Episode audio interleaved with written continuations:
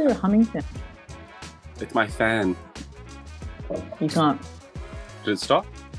You're Can you hear it now? Yeah, there's some kind of static. Oh, it's part of my laptop. Static. Yeah, that's fine now. Well, now there's a plane going overhead in my place, so I can't tell. Oh. Start again. Planes, fans, computers. Is the plane gone? meow, meow. That was really realistic.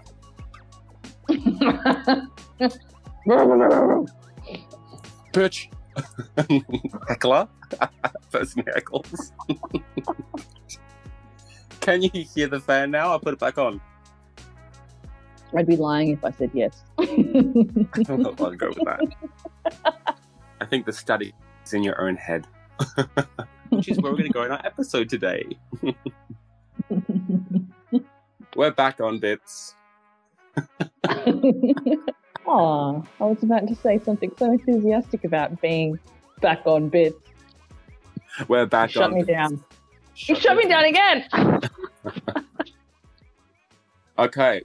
So, Indy, um, I know that off air you've lost your dominant flame for a little while, and I've taken it up. Yeah, you've stolen my thunder. Mm.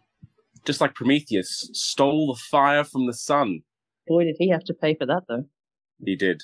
But kind of turned him on. Getting sliced open every. I had a session yesterday where I was probably the most dominant I've ever been. Wow. I've said it before and I'll say it again. You are a dom, Mm. and the rest of the is going to prove that. You are a dom. You just have to finally realize it. Dom, and we have to realize it, or are some people just not? Indeed. You've got me really thinking there. Because, uh, yeah, all right. So what happened in this session? This is a guy I've known uh, for about two years, and he used to buy things off me, things that I owned that he, he would want to keep. And it would be a very seamless exchange, and we would meet on the corner. I don't know why you're laughing, Indy. Do you want to share with the group what's happening with you No. right now? No. Are you sure? I'm the dom now, aren't I? Stand up, please. Can you tell me what's happening? yeah, yeah, good. I'm back. Sorry, sir.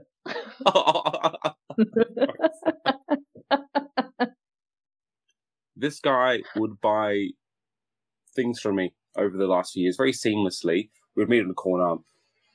I would give him what, what he you know requested, and then he would pay etc. A certain amount, very small amount, like five pounds. Like this is me not even knowing what I was doing, just like yeah, you know, How long ago was this?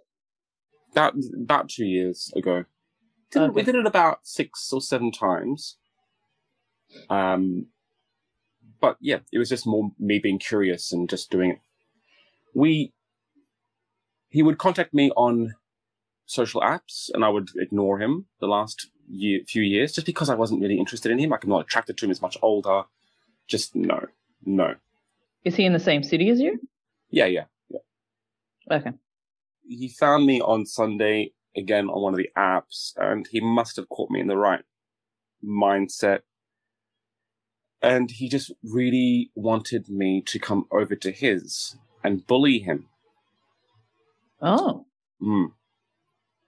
And I have been wanting to buy a new pair of trainers, a certain pair of trainers, which I've been wanting for a while, but never two things, never could afford because they're 170 pounds. And for Australia, that's 300 and 300 pound dollars. Mm. And also because they, for me, symbolize a real chav, a real bully. Whoa. Yeah. Whoa. Right. So two barriers to having ever purchased these. If you look back at my trainer collection, you will see my first pair of Nikes, which I just thought were unattainable when I was in my early 20s, because I'm not that kind of person. And slowly there's an evolution of trainers, and up until this one, this is the classic Chav quote real man shoe. It's Nike tuned, Nike TNs one, everyone who knows. I'll show you Indy at the end. I'm actually wearing them now because I feel empowered by them. Oh. You know how Indy you spoke about you being the goddess and the mistress. You had the evolution, but your real like fuck off persona was the highness. That's right. That's what I've been feeling for a little while. But yesterday for me really cemented that I had become that I could somewhat stand in the archetype of the, the sadist, the bully, those kind of personas, which is not where I want to be all the time, but those are things which do arouse me. And these trainers symbolize that I have, in some way, on some level, taken that form, at least for a little while. Amazing. Yeah. What has what's it, what's it been like to step step into this? Ah, well Ah, done. We should end on that note because there's. no. Do you want to see them, India, to take on? I will. Yeah. The thing about Nike TNs is they're, to me, very reptilian. And Reptilian. yeah, they have a certain way they're made, which is very. There you go. Jeez. Jeez. They're very hardcore. Yeah, they're very hardcore. They're a statement. I know you can't see because the light's a bit dim, but Hmm. Yeah, they're black, shiny. I can see you holding up some very thick soles. They don't look like are they rubber or are they this is a huge turn on for me. It looks like a Doc Marten that's been cut. A Doc Marten that's been cut. yeah, they're quite something.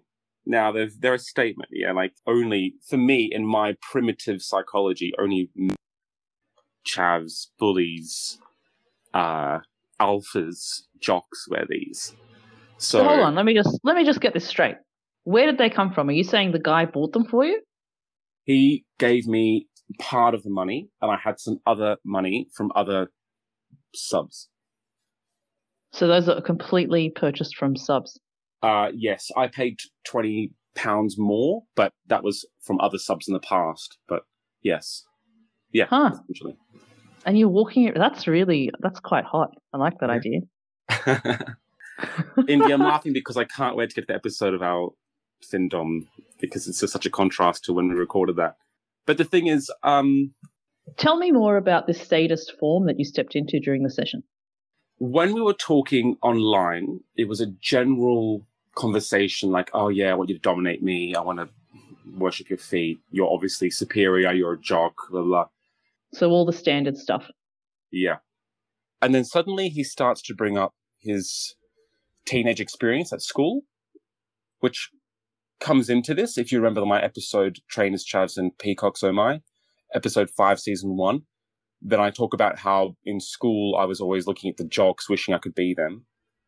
He suddenly brings in this uh, sort of message, which loosely says, you know, I'm this, I'm that kid at school who you used to do stuff in the toilets to like kind of bully them, take the piss out of, that kind of thing. Ignore. He even talks about how he also talks about being chosen last in team sport and how the popular guys would ignore him, etc. So that kind of bullying uh, dynamic starts to come up into our conversation, and I carry this over into the actual meet itself. In what I- way? So, I mean, firstly, I make it clear to call, like, he asks for what pronoun to call me, and I say either boss or bully. And he grabs onto bully. So he wanted to call me bully. And I wanted to, I, and I took that form. So I got to his Mm. house. He started worshipping my feet. Just the typical stuff. I won't go into too much detail. Uh, we can imagine, you know, but there were, there, there was an emphasis on the words, you loser, all you want to do in your life is worship us jocks. We're superior. We're better than you. You know, finally you're getting my attention and you're lucky that I'm even looking at you, bullying you. And he's like, yes, thank you, bully. So there was a lot of that kind of language. Thank you, bully. Thank you, bully. So that's really rising up. Mm. Interestingly, during the session, Indy, and you would know this because you know my brother, I felt little bits at times. I heard my brother through me at times. That's that's very fascinating. Yeah, laughing.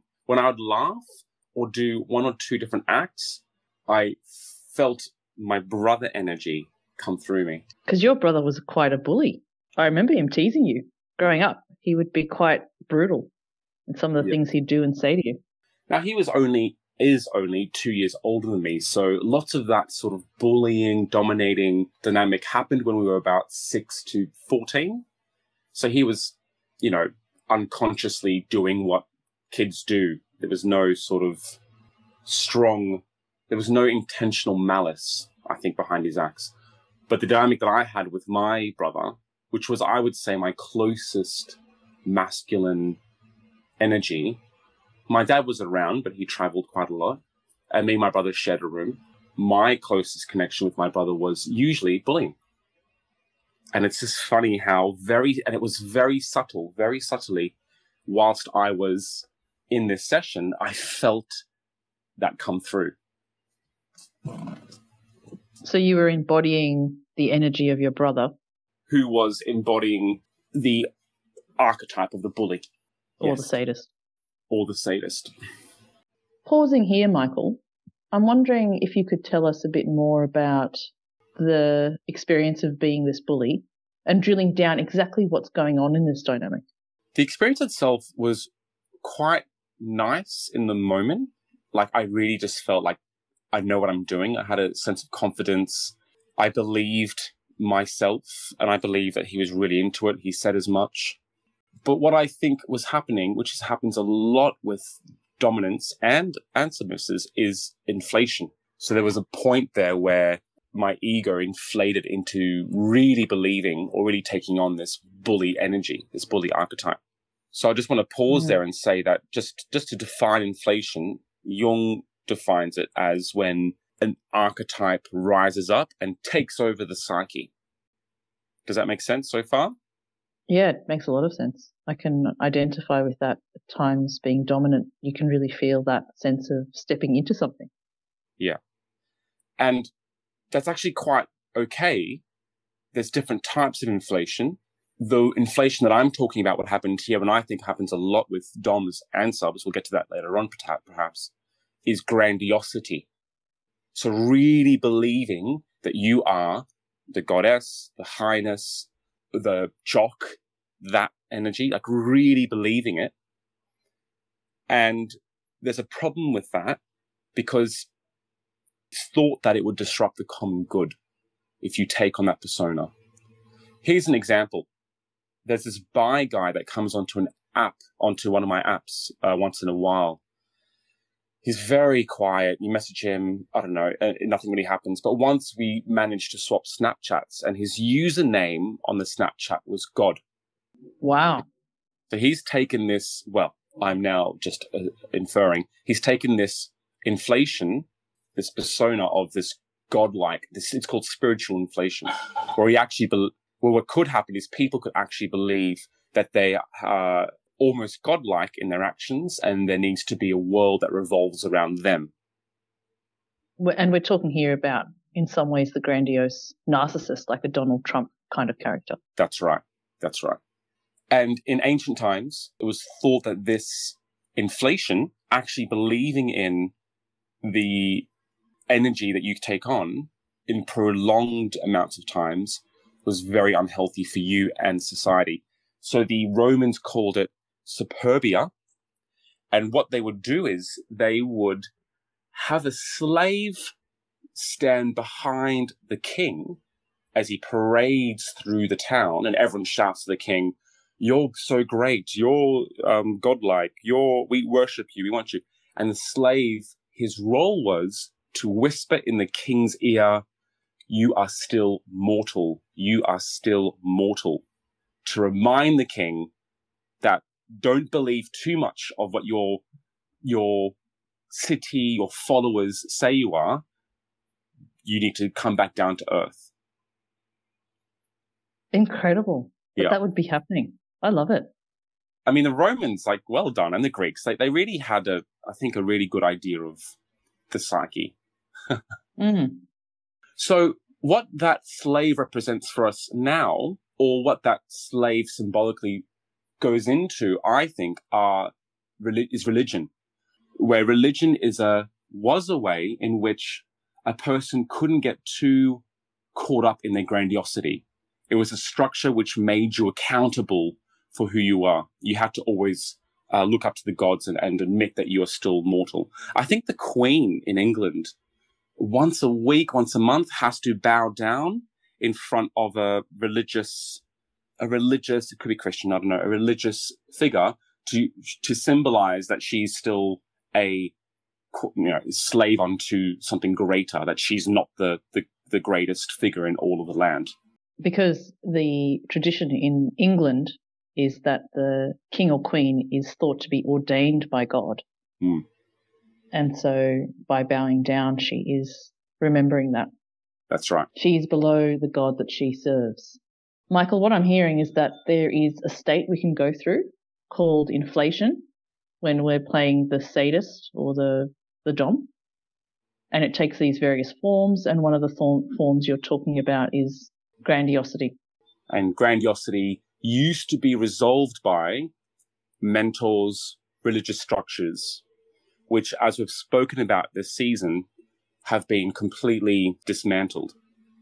And that's not necessarily a bad thing. Religion has, I think, you know, sailed its ship. It's, it's moved on there needs to be other things in place, but it has dismantled. And what that allows for, as we've been, as we've been thinking about this season is for a lot of, and through the, and, and thanks to social media, a lot of DOMs have become increasingly inflated without that slave sitting behind them, without a religious structure, without a strong community reminding them, wait a minute, you're not actually this great. It might be that you are now in this point in time, but it will fail you later on. It will eat you alive. Mm. Yeah, I think that's a really good point you're making. So a lot of what's going on now is the same kind of dynamics within the psyche, but we don't have these checks and balances like religion used to provide. Mm. Yeah. But there's still the crowd. I think that you, you talked about the, the king or the Caesar going through the streets yeah. Now it's the Dom going through the social media space. Yeah. And interestingly, Jung wrote an essay where he wanted to examine the dictators, Stalin, Hitler, all these figures that came up in time that he was thinking what was happening with them in inflation. And your listeners, I got this off um, This Jungian Life. It's a episode called Inflation. So have a look at that if you want more detail but he talks about the the grandiosity flex, which we all get, being refined into two more subcategories. One was the chieftain hero, which he coined, which was a hero or a person who was in this grandiose inflated form, who would crush his enemies and exalt all those who are aligned with him and promise a superhuman life if they moved with him. These are the DOMs online who say, follow me, follow me, and I'll protect you. You just keep paying me. You just keep worshipping me. So that's a kind of a chieftain hero archetype.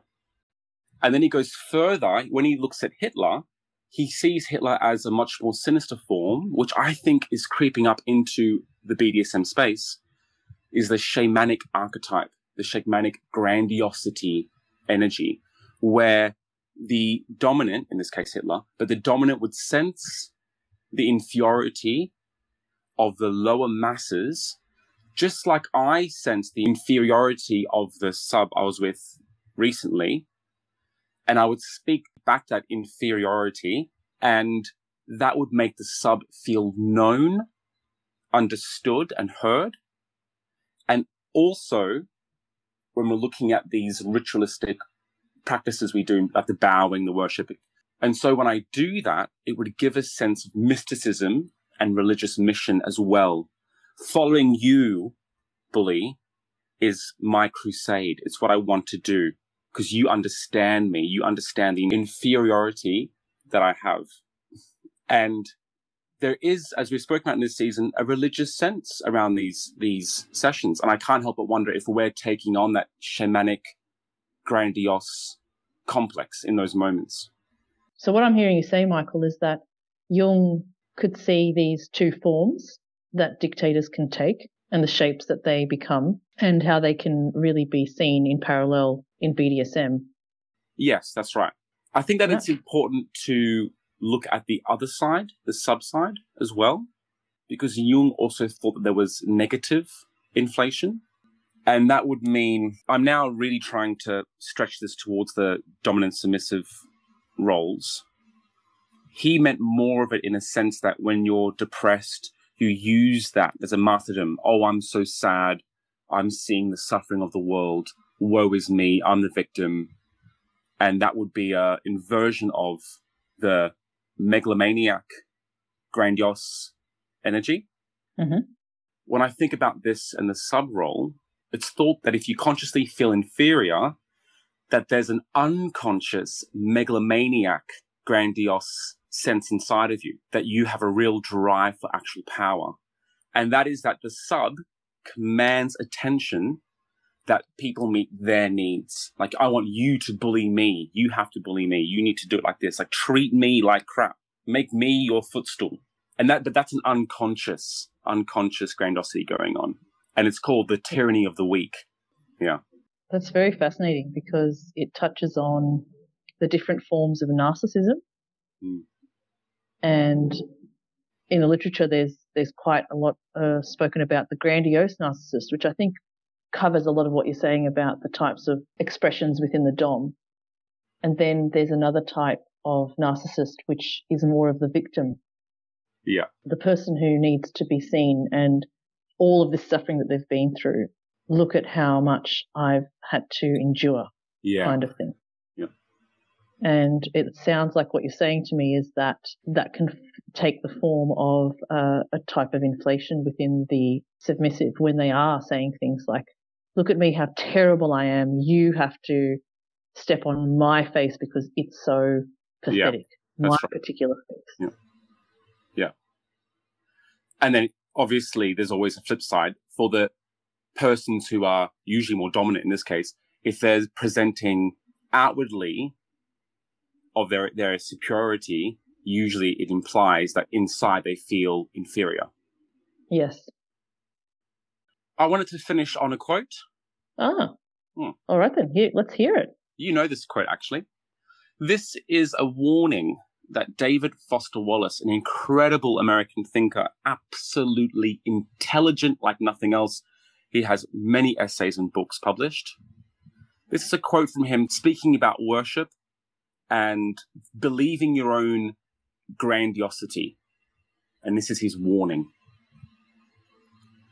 Because here's something else that's true. In the day to day trenches of adult life, there is actually no such thing as atheism. There is no such thing as not worshipping. Everybody worships. The only choice we get is what to worship. And an outstanding reason for choosing some sort of God or spiritual type thing to worship, be it JC or Allah or Yahweh or the Wiccan mother goddess or the Four Noble Truths or some infrangible set of ethical principles, is that pretty much anything else you worship will eat you alive. If you worship money and things, if they are where you tap real meaning in life, then you will never have enough, never feel you have enough. It's the truth. Worship your own body and beauty and sexual allure, and you will always feel ugly. And when time and age start showing, you will die a million deaths before they finally plant you. On one level, we all know this stuff already. It's been codified as myths, proverbs, cliches, bromides, epigrams, parables, the skeleton of every great story. The trick is keeping the truth up front in daily consciousness.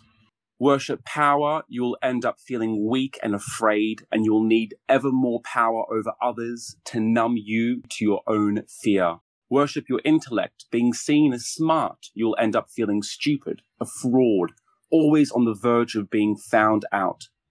But the insidious thing about these forms of worship is not that they're evil or sinful, it's that they're unconscious. They are default settings. They're the kind of worship you just gradually slip into day after day, getting more and more selective about what you see and how you measure value without ever being fully aware that that's what you're doing.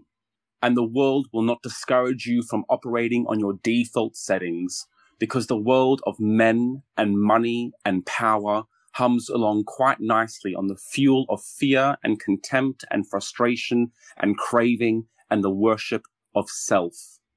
Our own present culture has harnessed these forces in ways that they have yielded extraordinary wealth and comfort and personal freedom. The freedom to be lords of our own tiny skull sized kingdoms, alone at the center of all creation. This kind of freedom has much to recommend it, but of course there are all different kinds of freedom. And the kind that is most precious you will not hear much talked about in the great outside world of winning and achieving and displaying. The really important kind of freedom involves attention and awareness and discipline and effort and being truly to care about other people and to sacrifice for them over and over in myriad petty little unsexy ways every day. That is real freedom. The alternative is unconsciousness, the default setting, the rat race, the constant gnawing sense of having had and lost some infinite thing. David Foster Wallace. Boy, would I want to meet him at a dinner party. Absolutely amazing. Listeners, there's a lot there. And listen back to that quote because I think it, Indy, I think it sums up the whole season in a sense, what we were trying to say in some ways. Well, very eloquently as well. Mm. Listeners, it's been fantastic. We've really enjoyed this season. Our last episode's next, Indy. Oh no! Is it hmm. that close already? It is. Take care, everyone, and speak to you soon. Bye. We really hope you enjoyed this episode. Remember, if you would like to find out more, you can through our website bdsmreimagined.com. Take care.